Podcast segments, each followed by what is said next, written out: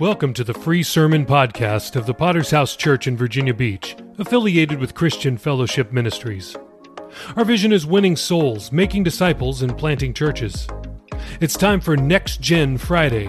We are so excited about the future of our fellowship that we highlight the 40 and under pastors of CFM. We hope you are inspired by the deep bench of pastors and leaders coming up around the world. Make sure to subscribe from wherever you're listening to continue hearing life changing messages. If you like what you hear, please support World Evangelism by subscribing to the premium version of this podcast for even more sermons. Links are in the show notes. Enjoy today's sermon. Great. If you could turn with me to Judges chapter 20. Judges chapter 20. Amen. We're going to ask God to help us in this place and we're going to believe God to minister to our hearts. Um, again, if you're going to nurse or, or you need the restroom, just be very careful. Um, on that plastic. Sunday school, unfortunately, um, is, is, not happening. Um, they're not feeling well, and so sorry about that, children. Um, I, I, ask that God to help us as well. Um, also, just continue to. Uh, um, be in prayer. We need God to supernaturally move upon this place, asking God to uh, uh, move uh, uh upon us with His Spirit, move upon salvation for uh, many backsliders. Amen. How many of us know that our world is in a crazy time? You know, Jesus talked about there being wars and rumors of wars and these are things are to come and take place. And again, the end is not yet. These are the birth pains, right? These are the things that you and I will are, are seeing right now. Um, I don't know about you, but I, I, I, listened to a little bit of the news and I heard, you know, that there are, uh, there's the thought of entering into the war, right? If you uh, apply uh, a no-fly zone, all this stuff. And so we know that right now Russia in, is in war with Ukraine and now it's talked about that they're trying to draw in the U.S. and all these other nations, right? So these are wars and rumors of wars. We're in this time. And so it's something that you and I should understand. It's exciting as a Christian, right? Because it shows you and I like, man, Jesus wasn't playing. Jesus wasn't just talking about it. This is real stuff, right? This is really happening before our eyes. But what was the hope uh, after all these things? Jesus is coming back. Come on, somebody. Somebody's got to be excited with me this morning because Jesus is coming back and all of these things are taking place. And so this morning, I really do pray that all of us would get this in our brain. That has nothing to do with my sermon. Amen. I just wanted to share that with you guys. Okay? Now, this has everything to do with my sermon, okay? On April 3rd, 1977, few people knew about a place called Tenerife. It is actually a location in the Canary Islands, but on a certain day, a, a little airport, uh, two 747s collided on the runway.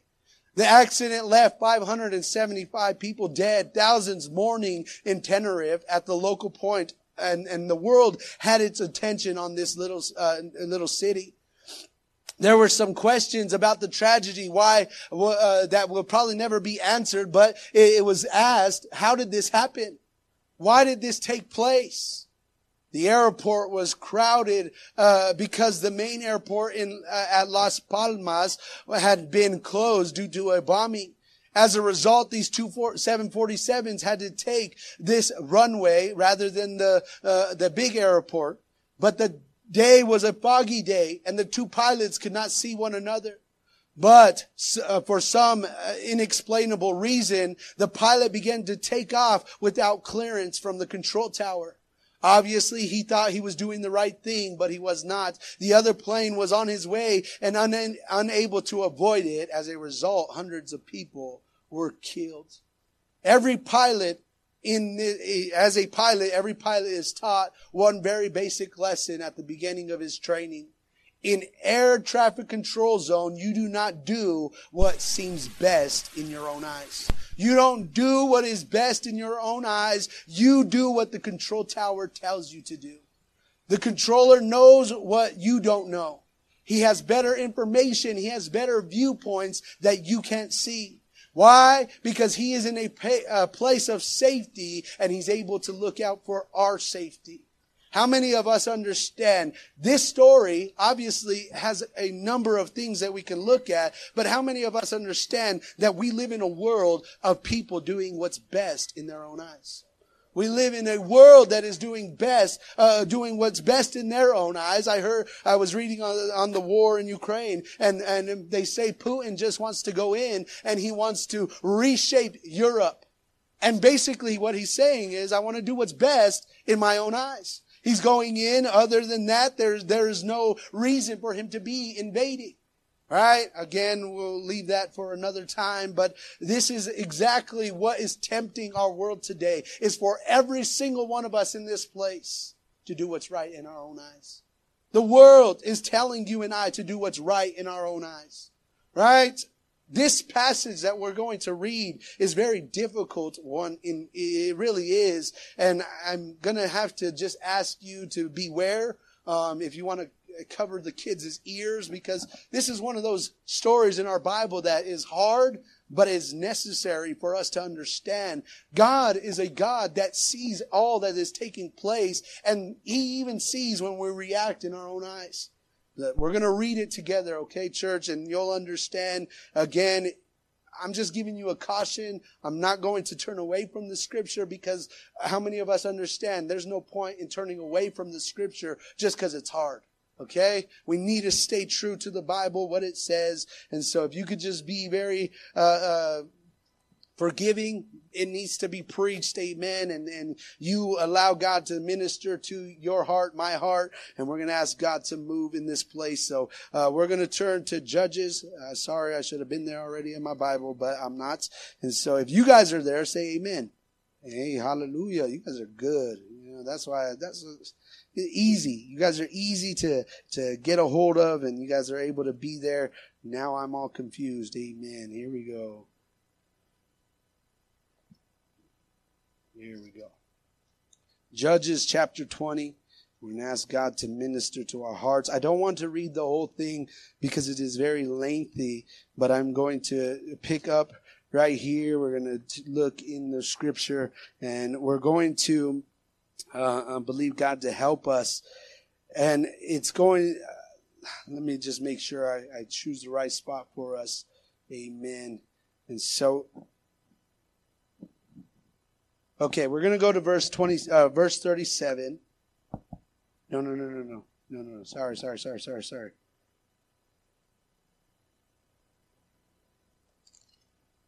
Verse, dang, I'm all over the place. I'm sorry, guys. Okay, so the scripture is actually going to be in uh, Judges 19. Sorry, Judges 20 got something else to say, but verses 19, uh, uh chapter 19 is where we're going to look at. Okay. And then I'm going to read real quick and we're going to ask God to help us real quick as well. Uh, listen to uh, uh, verse 22, 19, uh, Judges 19, verse 22. It says these words.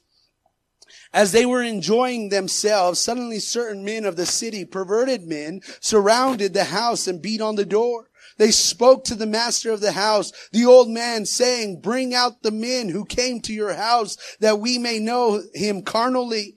But the man, the master of the house went out to them and said to them, my, no, my brethren, I beg you, do not act so wickedly. Seeing this man, uh, seeing this, uh, man has come into my house. Do not commit this outrage. Look, here is my virgin daughter and the man's concubine. Let's, uh, let me bring them out now, humble them, uh, humble them, bring and do with them as you please. But this, but to this man do not do such a vile thing. But the men would not heed him. So the man took his concubine and brought her out to them. And then, and they knew her and abused her all night until morning. And when the day began to break, they let her go. Then the woman came as the day was dawning and fell down at the door of the man's house where her master was till it was light. When her master arose in the morning and opened the doors of the house and went out to go his way, there was his concubine fallen at the door of the house and her hands on the threshold. And he said to her, get up, let us be going. But there was no answer. So the man lifted her into the, onto the donkey and the man got up and went to his place. When he entered his house, he took a knife, laid hold of his concubine, divided her into twelve pieces, limb by limb, and sent her throughout all the territory of Israel. And so it was that all who saw it said, no such deed has been done or seen from this day that the children of Israel came up from the land of Egypt until this day. Consider it, confer, uh, confer and speak up. Let's pray real quick. Lord, we thank you for your word. We thank you for what you are trying to reveal us, Lord God. I ask right now, Lord God, that every heart in this place would be open and Lord, help us you out. Help us to understand that you are in control of all things and that even of our lives, Lord God, you are directing the steps. Help us not to do our own thing, Lord God. Help us not to live and be wise in our own eyes, but let us seek you and let us grow closer to you. In Jesus' name we pray. Amen. In our story, this is a very difficult story again, but I want us to understand something. This story reminds me of our society. This story reminds me of the immorality of our lives, of our society. Every single one of us have to understand in our scripture, these men, it called them perverted.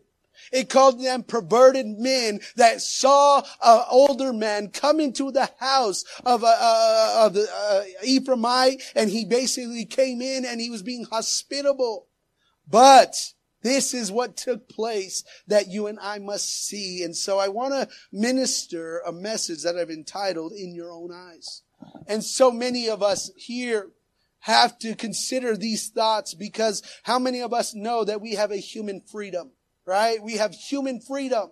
We get to make choices. We get to do things that are, uh, again, what we say benefiting us or that can actually hinder us. But everything you and I do is a choice that you get to make. You get to make it, right? God gives you that free will to do that. He gives you a human freedom. But every one of us have to link this story to our lives because the reality is if we're left to ourselves, we can do some wicked things, can't we? We could do some crazy, wicked things. In our story, it begins with a young concubine and I didn't read it for us in this time, but you can begin to read it for yourself. I'll just kind of try to give you an overview of the whole story, okay? There is a Levite and, and he has this concubine. A concubine is kind of like a second class wife. And so she's either a slave to this man or she's a servant to this man. And so she herself was unfaithful and she left the man. She left the man and she went back to her father's house and she goes to her father's house in Bethlehem. She was there for about four months and the husband realizes she's not coming back. I need to go get her. And so he's going to go get her. And as he's getting her, uh, the, the father of this concubine realizes this is a good thing. They start to celebrate the fact that he came back for her. He stays there a couple of days. He's excited, you know, but now they're on their way back. They're making their journey back to the old man's house or to the husband's house. And as they're making their way back, this was a custom is that when they had no place to stay, because they didn't have holiday inns, right? They didn't have all these nice uh, uh, hotels. So when they needed a place to stay, they would enter into the city square. It's like going downtown Grand Junction. And when you don't have a place to stay, you go downtown Grand Junction and somebody would see you there and they would say, Hey, you're a foreigner. How about you stay at my house? They would bring you in. And so this is what has happened. This man uh, is going into the city square. He goes into uh, Benjamin, uh, or he goes he goes into Gibeah, and he's there, and he goes into the town square. A man comes because nobody else would show him hospitality.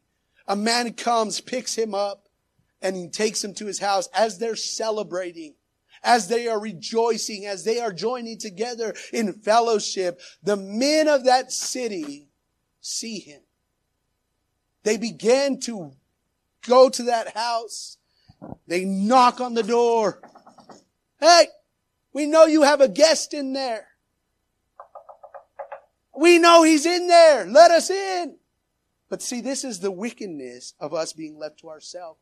Let me tell you what Judges 17 says real quick, and I'll show you this is exactly the heart of the people. Judges 17 verse 6 says, In those days there was no king of Israel. Every man did what was right in his own eyes. Again, in Judges 21 verse 25, it says the exact same thing.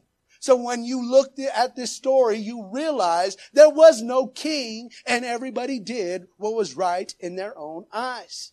Right? So now back to our story. You have these men who come to this older man's house to get their uh, visitor and they say they want to do what? They want to be carnal with them. What that means is they want to do sexual acts with them. They want to do sexual acts with these men, with, with this man. All these men are surrounding the house to do sexual acts with this other man. I'm not the one that said homosexuality is wrong. The word of God has said this. Right? People have been offended because we preach this and they ask, well, you're just a bigot. You're narrow minded. You have no ability to grow. I'm not here to try to conform to the world. In the word of God, it says be transformed, right? Not conformed. And so I'm not being a bigot. God loves these people. I know that, but he hates their sin just like he hated mine. He hates their sin. And you see in these accounts, this is what happens. You tell me, does God look at this and say it's okay? You and I said it's in the Word of God. So does it mean it's okay? I believe God puts things like this in our Bibles and in the Word of God to show us the wickedness of hearts. To show us how bad and vile we can be if we're left to ourselves. In this point, these men have come and they say, we want to know this man carnally. You know what is the second offense here? Is what the man does. Right? No, no, no, no, no. Don't do this, my brothers. Don't do this, my brethren. Here's my daughter and here's my, uh, the man's concubine. You know what he's doing? He's being a coward. How many of us understand we need men to stand up and fight? This man right here says, no, no, no, no. We're stepping back. But here, don't do this to them. Here's my daughter and here's a concubine. So often, our world is full of men that are cowards. I'm just going to be calling you out for what it is. This morning, you thought we were preaching on love and grace. No doubt those are important, but we need stuff like this to remind us this is the truth. This is reality.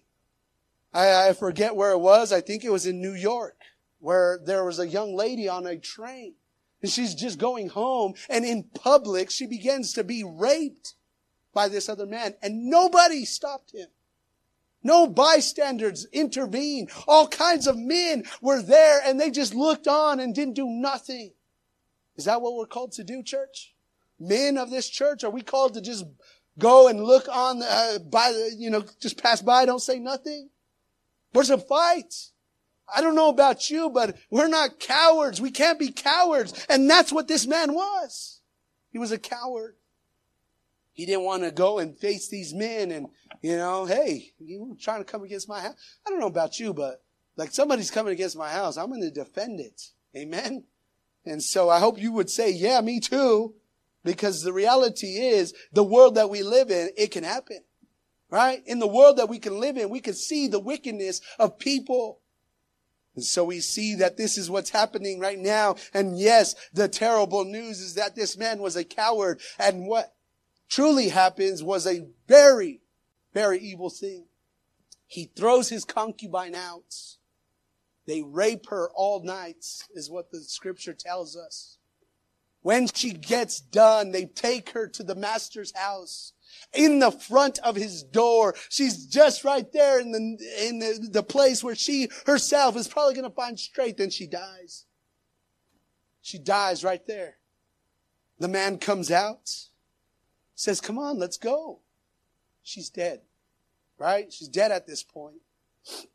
And as she's dead at this point, the man gets full of revenge. This is, this, this is important Because this leads me to the second thought of this point is when we see the evilness of our world and we see the actions that we take. And a lot of the times when something happens to us, what do we revert to? Revenge. Right? We go to revenge. And that's exactly what happened. This man picks up this woman's body and he begins to carry it home. He cuts it into 12 parts and he begins to send it to the 12 tribes of Israel. Why did he do this? Well, in our scripture it says, consider it, confer, and speak up.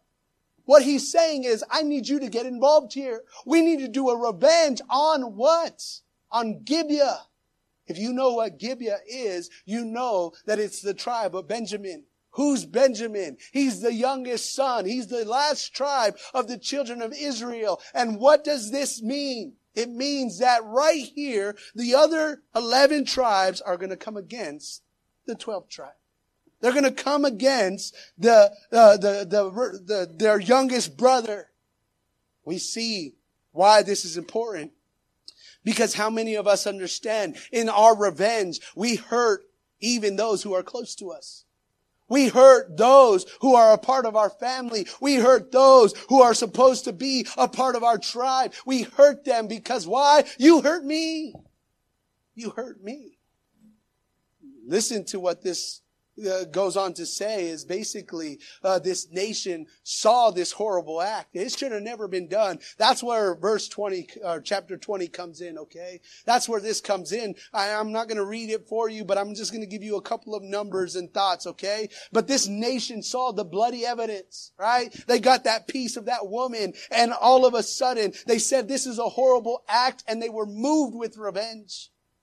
Revenge is the deadliest business you and I will ever be a part of in a story that I read. Uh, I, I don't, I've never seen this show, so you got to forgive me, but maybe you have. It's uh, the show is Amos and Andy show. And Andy is, there's a scene there where Andy is being terrorized by this big man.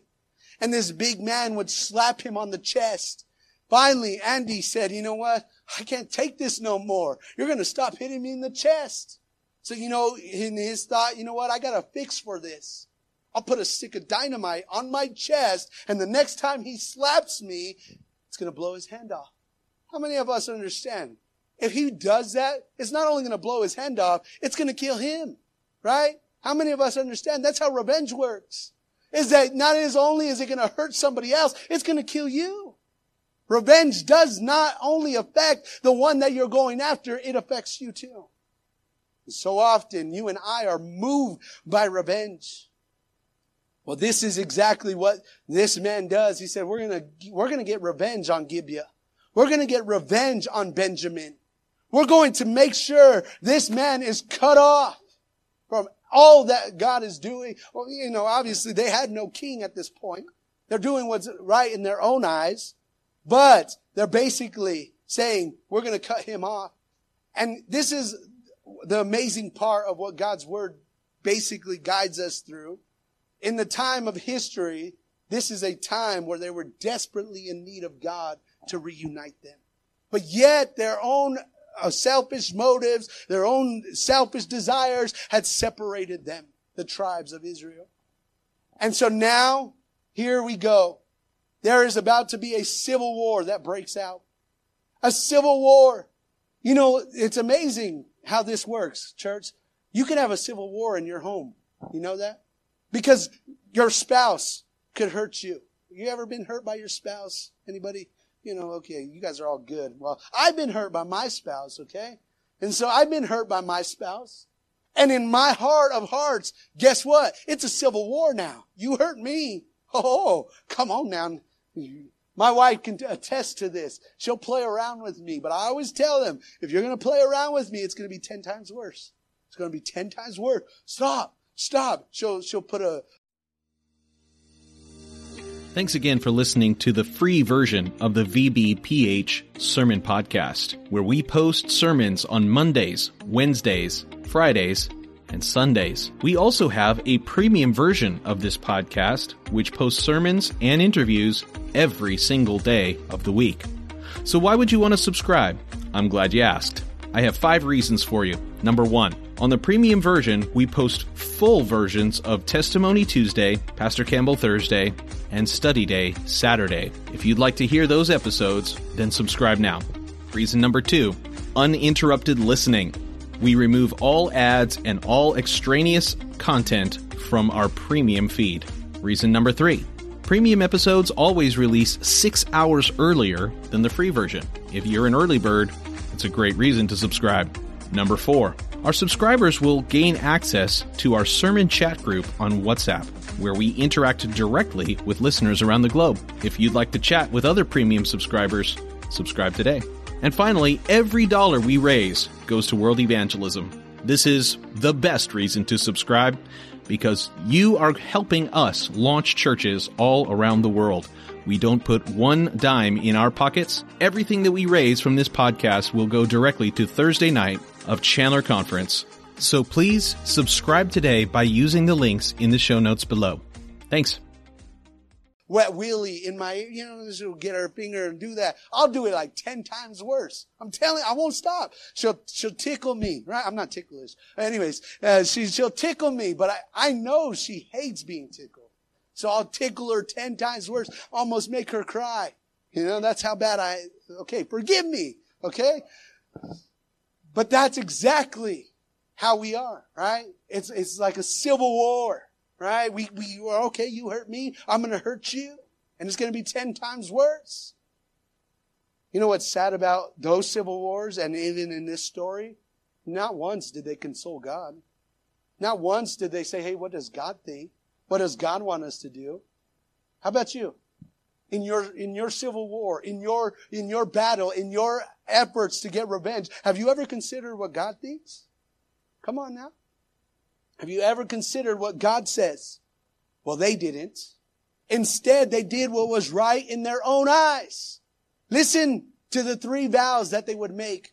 Okay, I'm not going into the scripture. I mean, you could read it in the scripture, but I'm going to just give you an overview. And it says, no one will go until Gibeah is attacked or destroyed. That's the first vow right? We're going to destroy Gibeah. We're going to attack it. The second vow was nobody is going to join against Gibeah or, or anyone who does not join against Gibeah is going to be killed.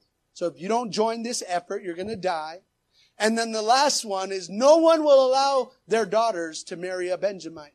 There is no more tribe of Benjamin. We're not going to keep this tribe of Benjamin going any longer. So they sent messengers to Benjamin demanding that these men be turned over. And all of a sudden, troops arise. 400,000 troops enter into this battle against 26,000 Benjamites. 400,000 Israelite children come against 26,000 Benjamites. See, we know that Benjamin was on a hill country, easy to defend. Very easy to defend, hard to attack. Uh, the children of Israel, when they attacked that city, they lost 22,000 men right away. Just that quick. But finally they were able to break through and those 40,000 men or those 400,000 men minus the ones they lost ended up only leaving 600 Benjamites. They killed them all. 600 Benjamites were left. But this is the sad part. Is because in their revenge to kill the Benjamites, they realized what we're doing is we're messing with God.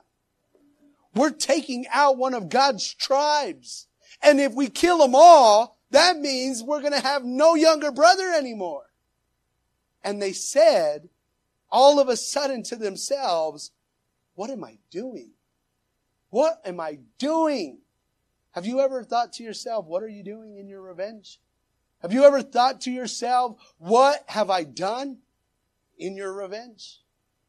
I, I, know somebody can say amen. Come on now. I, I know it's cold outside. I know you guys want to be in your cozy blankets around the fireplace, but we need for God to speak to us right here. Because some of us right now are brewing in our revenge. We're brewing in how we can hurt somebody who hurt us. We're brewing in how we're going to get back at them. But I'm going to just give you this thought. Before you make any action, how about you consider God and how you're messing with Him? And I would hate for this to happen to you. Oh, what did I do? What did I just do?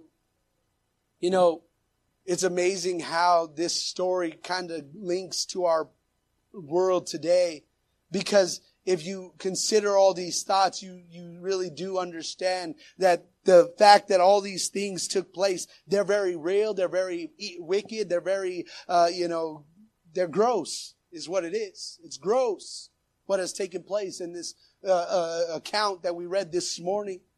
It's so gross that you would think, man, I wouldn't even see that in a movie.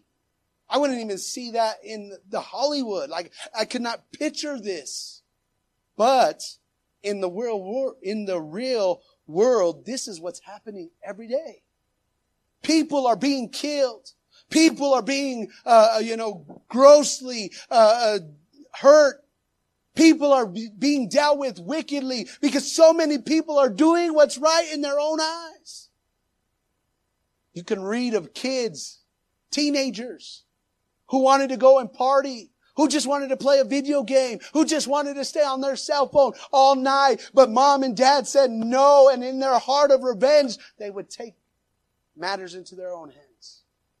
Oh, you're not going to let me go with my friends? Well, then I'm done with you. And they would in their heart of wickedness kill their parents. You won't let me have a phone?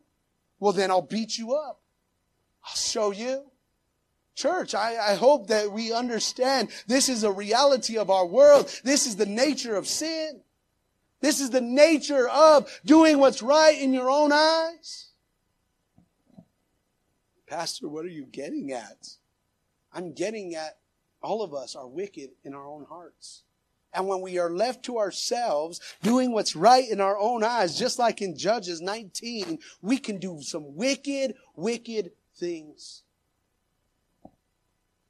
When I was younger, you know, didn't know Jesus, I didn't have a relationship with Jesus. I've shared stories before, but I would do things that would make me happy. Right? Things that would make me happy. And then I would realize down the road when I got saved, it wasn't making me happy at all. I just wanted somebody to feel what I was feeling. And let me just say this. When I was doing all my trouble, I was a young man who lost his dad at nine months old. So I didn't have nobody to guide me, lead me, or, or those who did lead me. They were all into gangs, all into that. So that stuff was cool to me.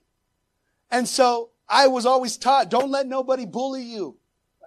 In our terms, don't let nobody punk you. Right? And nobody, don't let nobody do this to you. You're, you, you can't do that. You gotta stand up for yourself. Make sure nobody ever messes with you. So, you know, to defeat all of that, what I would do is I would be the aggressor. Right? I'd be the aggressor. Is I would be the one that says, you know what? Instead of somebody coming to hurt me, I'm going to hurt them. Instead of somebody bullying me, I'm going to bully them. And I began to do this throughout my life. And I always thought, you know, cause my friends and my, you know, people around me, they're all excited. Ah, man, that was cool. Good, good job, man. That's right, man. I'm cool. What's up? You know, you know, I act like this, thinking I'm all bad. But every time I go home and nobody's around, man, that was probably pretty messed up. I shouldn't have done that. I used to have this kid. I used to tell him I was his friend. And as I told him I was his friend, I would only use him to get stuff. He would pay me to be his friend. You're my friend, buddy. You're my friend. Where's my money? I'm serious. This is stuff that I you really did. If he wouldn't give me the money, okay then, let's go to the restroom. Not only me, but there would be other people there waiting for him. I'll get it to you. It's stuff that I did in my wicked heart. And then I got saved. Jesus changed my life. And I realized all those things were wrong and I was wicked. I got to go to that friend and tell him sorry. But he had already didn't want nothing to do with me. But let me just tell you, in his revenge, he was coming to kill me. Hey, we went to school. I'm at school. All of a sudden, there's cops all in front of the school. and we're like tripped out. Then we see this person and another person that we used to bully. They're arrested. We're like, what happened? What's going on? They told, they pulled me into the office. They pulled all these other kids into the office. They said, today is your lucky day. I said, what's, what do you mean? Said, you were going to die today if we did not catch these kids. What are you talking about? We found a gun and a hit list. You were number two. I was shocked. In our stupidity, I thought that was pretty cool. I was on a hit list. When I got saved, I realized, God, you protected me. God, you did this. When I was doing things in my own eyes, you still protected me. Imagine if he would have went through with it. We would have had a crazy story like this, huh? We would have had another crazy story as we have in our Bible. Oh, that's a difficult passage, Pastor. How do you read that? It shows you without a king, we'll do some crazy things. But thank you, Jesus, that you yourself want to reign in our heart and be our king. You don't have to do this on your own, church. You don't have to do your own thing, church. You don't have to do things in your own eyes, church. Why? Because Jesus Christ himself wants to reign in our hearts and be our king. And when we can do that, what happens is that you and I will begin to experience a whole new life and a whole new guidance. Where you want to take revenge, you hear scriptures as, uh, vengeance is mine, says the Lord. Where you say, okay, God, I have to give you this so that you can take care of that. Right? So many marriages could be saved. So many people's lives can be saved if we would only listen to the voice of God. Vengeance is mine, says the Lord. I don't have to take this into my own hands. But I do want to draw some important points off of this scripture. As, as ugly as this scripture is, as uncomfortable as this scripture is, it really does give us some important lessons on why God is needed in our life, okay? Because this is, this is what it's all about. And again, if you miss everything else and you get this, that's what's important is, is God's word. It gives us the ability to survive in this wicked world.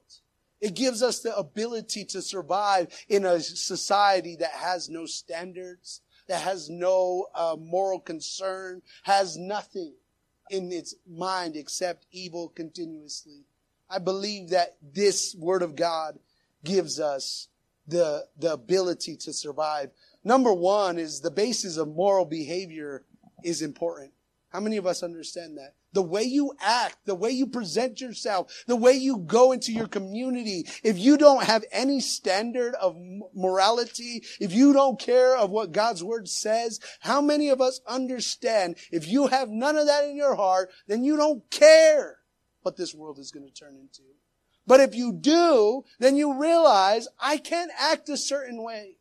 I'm not going to do certain things. I'm going to be holy as God has called me to be holy. Oh, but pastor, I fail all the time. Don't we all? But your goal is to be as morally correct as possible. I was talking to a sister this weekend and they were asking me the question. They asked me the question, you know, it, it basically, is it wrong for me to stand by the word of God when people began to say you're judging. You're just being judgmental. You're just being judgmental, this, uh, on that. And I said, it's probably very important that you do stick to the Word of God. You know why? Because the world will always tell you you're being judgmental. They'll always say that you're just being, uh, uh, uh who made you judge? Who made you the jury? Who made you the one that gets to be the final ruling? Church, you do understand you have to stand for something, right? You do have to stand for your convictions. If you don't have convictions, then you'll give in to anything, right? There's a quote that says that very thought is if you don't stand for something, you'll fall for everything. You'll fall for everything. And if you and I don't stand up to the wickedness that's going around us, even in the church, then you and I will fall for it. I'm not here to bash nobody's church. I'm not here to bash any other religion. I'm just telling you right now, the Word of God is what we need to stay true to. If it says things are wrong, they're wrong. If they say homosexuality is wrong, the Word of God says it, then we should stick to it. If it says that you and I should not be uh, having sex out of wedlock, then we should probably stick to it, right? If you and I would just stick to the Word of God and have a moral compass that gives us a reason to stand, then you and I will see our world transform. But because nobody has that moral behavior or compass or, or it's not important, people do whatever they want. Let me just say moral behavior is not grounded on, on God's word alone, but you know what's right. There's some things that you know in your heart of heart is right. And he who knows to do right and doesn't do it, it is sin. You and I need to make sure that you and I know what is right and what is wrong.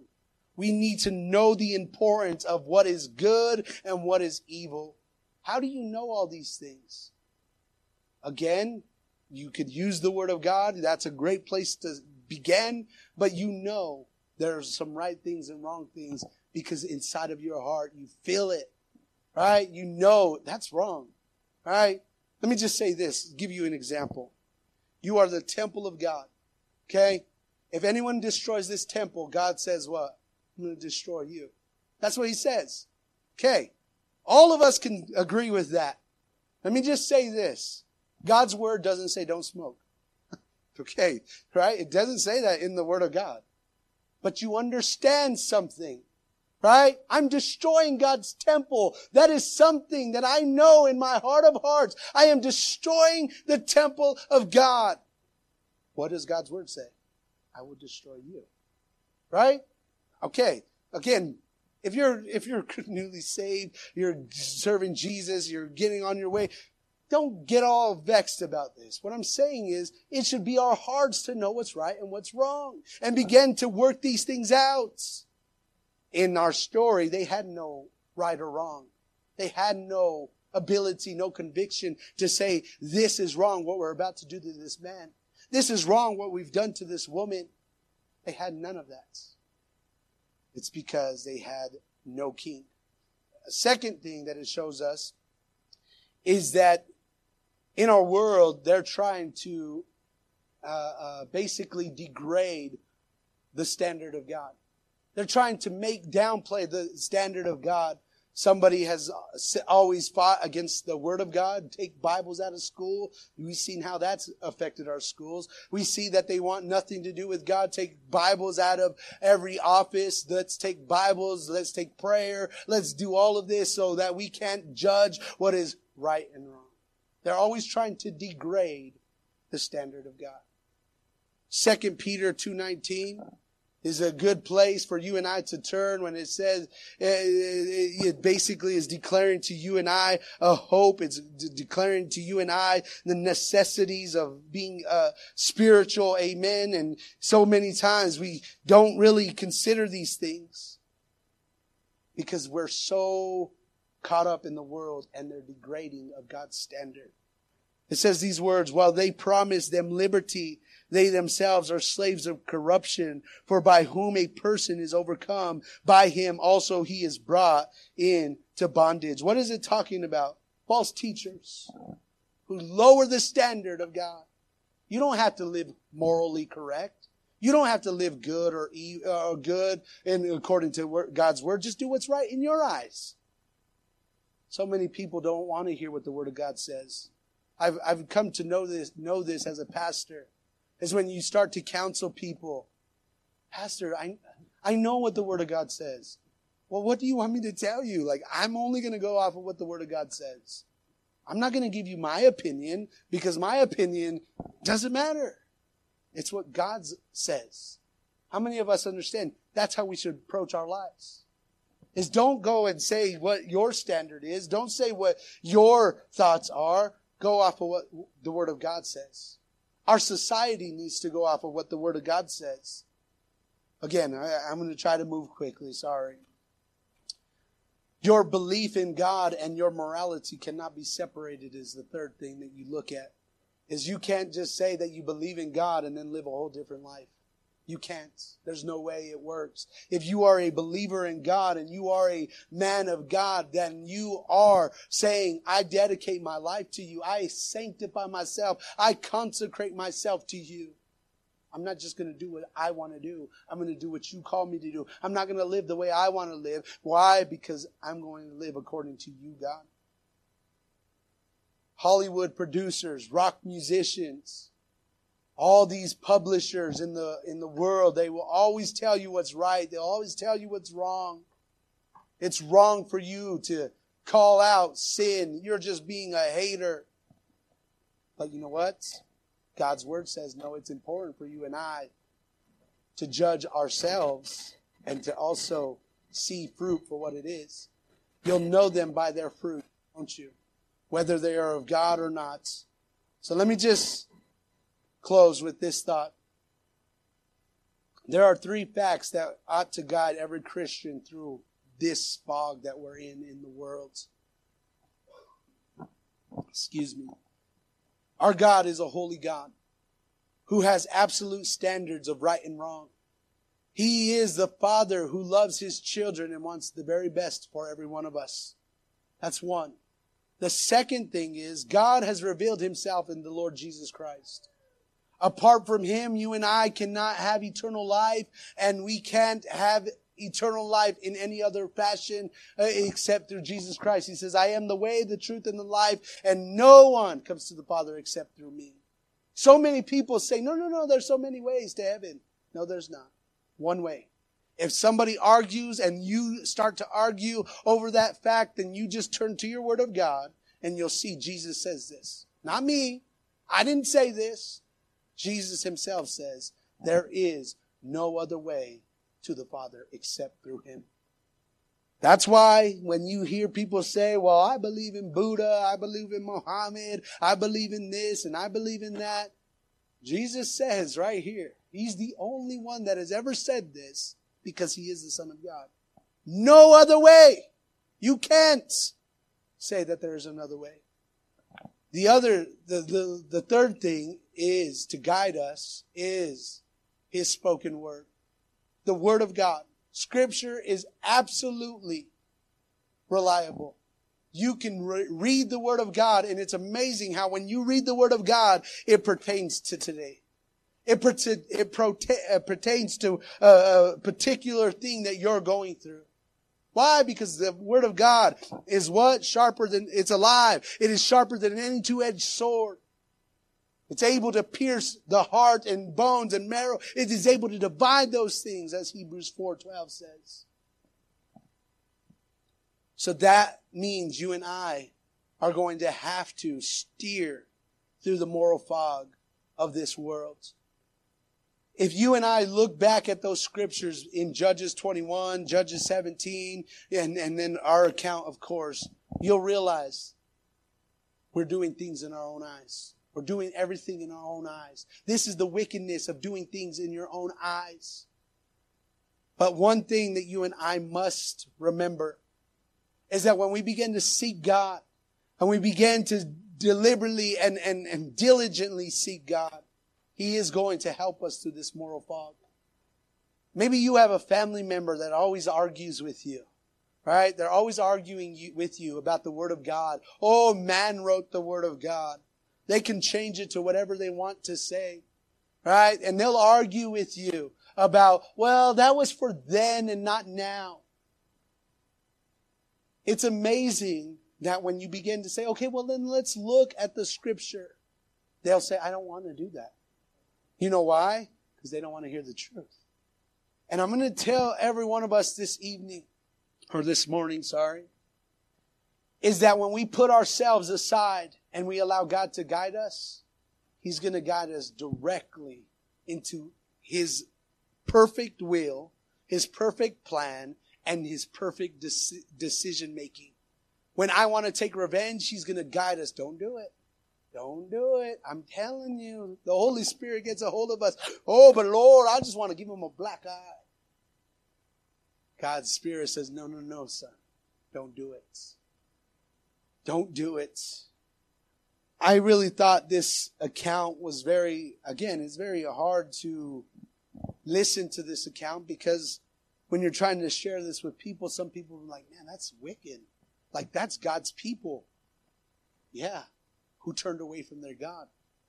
Look around you, church. There are many people that have wicked hearts and have been doing things. Very, you can be like, man, that's crazy. That's wicked. How many people have turned from God? How many people have never turned to God and they've done it their own way? The lesson I believe that is most profound is obviously in Hebrews chapter 12, verse 1. And I, I believe this is what it all comes down to. Hebrews chapter 12, verse 1 and 2, obviously very familiar portion of scripture, but I believe this is really what it comes down to. And this is what's going to help us get through everything that we're going through. And if our world would do this as well as us, uh, us first, we'll see a transformation. Listen to what it says. Therefore, we also, since we are surrounded by such, so great a cloud of witnesses, let us lay aside every weight and the sin which so easily ensnares us. Let us run with endurance the race that is set before us, looking unto Jesus, the author and finisher of our faith, whom from the joy that was set before him endured the cross, despising the shame, and has sat down at the right hand of God. If you and I would turn away from the sin that so easily ensnares us, and we would continue on the race to Jesus Christ, I believe our world would be fixed. I believe that the moral fog that is on our world would be transformed. You and I can declare all day what we would like to see. You know, that's why we preach the gospel. Amen. You know, that's why we preach the gospel. That's why we go out into our community. It's not because we're going to save everybody. The reality is we're not. But we're going to save one. I pray.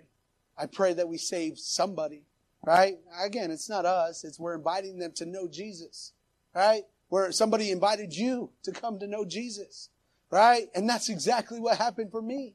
Somebody invited me to come to know Jesus. And all of a sudden, Jesus began to transform my life. I want you to raise your hand, okay? We're going to close right here. But only if it's true, raise your hand, okay? How many of us in here are perfect? Hallelujah. Man, I'm in the right crowd then. Okay. None of us are perfect. So all of us needed a savior, didn't we? And so many people are still in need of a savior. And this is the point, church, is that so often we can get caught up doing things in our own eyes, but yet we're not looking to God, and therefore we aren't going to see any other savior, uh, any other sinners saved. And therefore, they look at you, they look at me, and they say, "What? What's the difference? You do what's right in your own eyes. Why should I have to change? That's not okay. We're saying this morning, God, you're a holy God. And I want to be a holy Christian as best as I can. I'm going to live for you. You gave your son Jesus Christ so that I can have eternal life, that I can be set apart. And you did not leave me an orphan. You gave me your Holy Spirit and you've given me your guidance through your word. I am deciding this morning, I'm going to stop doing what's right in my own eyes and I'm going to live according to your ways. I know that there are going to be question marks that you read in your Bible. You know what? Take them to God. And then if God answers you, hallelujah, right? He speaks to you. He's going to. But if you still have questions after that, that's what the church is for. That's what the pastor is here to help you and, and guide you. What does this mean, pastor? What does that mean? I'm not, I'm not going to act like I know everything because I don't. But we're going to listen and hear for God to help us through this. Those two planes, 747s that crashed, it was all because of the fog. And they did not listen to the control. I wonder how many lives have been destroyed in this life this morning, here in this place because they are going through the fog without listening to the controller. I wonder how many of us are doing that. Well, this morning, let's not leave that way. Let's ask God, give us clarity of mind and let us seek you out. how to deal with all these things. Let it not be just by revenge, Lord, because I know what will happen, but let it be by your guidance and by your help. If I could have every head bowed, every eye closed just for a second. Sorry for taking up your time. We're going to believe God to help us in this altar. Thank you so much for listening to the sermon podcast of the Virginia Beach Potter's House Church. Were you blessed by today's message? Let us know. Please leave us a rating on Apple Podcast or on Podchaser. We'll be back next time with another life-changing word from heaven. God bless.